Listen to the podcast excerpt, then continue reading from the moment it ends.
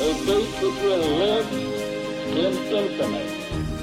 We hold these truths to be self-evident. that all men are created equal. War has at all times called for the fortitude of women. I regard myself as a soldier, though a soldier of peace. The Eagle has landed.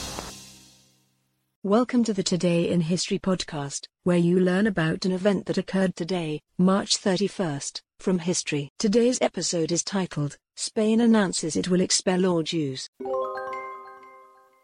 In 1492, King Ferdinand II of Aragon and Queen Isabella I of Castile conquered the Nasrid Kingdom of Granada, finally freeing Spain from Muslim rule after nearly 800 years.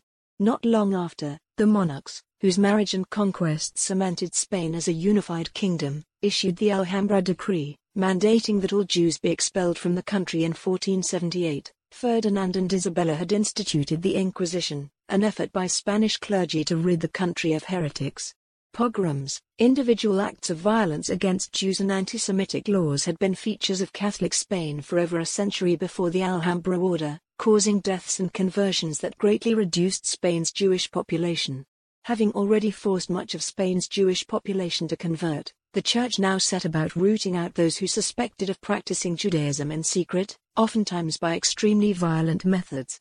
Tomás de Torquemada, the Grand Inquisitor, is said to have petitioned the monarchs to expel all Jews for years before they finally issued the order on March 31, 1492. The results were catastrophic. Jews were given until the end of July to leave the country, resulting in the hasty selling of much of their land and possessions to Catholics at artificially low prices.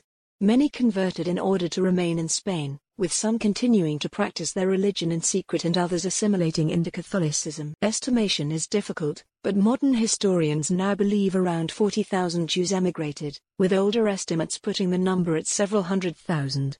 Many died trying to reach safety, and in some cases it is believed that refugees paid for passage to other countries only to be thrown overboard by Spanish captains. While the Ottoman Empire welcomed the influx of Spanish Jews, many other nations in Europe treated them as cruelly as the Spaniards. Though Portugal was a popular destination, its rulers issued a similar decree five years later. Communities established by Spanish Jews, known as Sephardim in Hebrew, formed the foundation of the Sephardic communities that now make up a significant percentage of the world's Jewish population.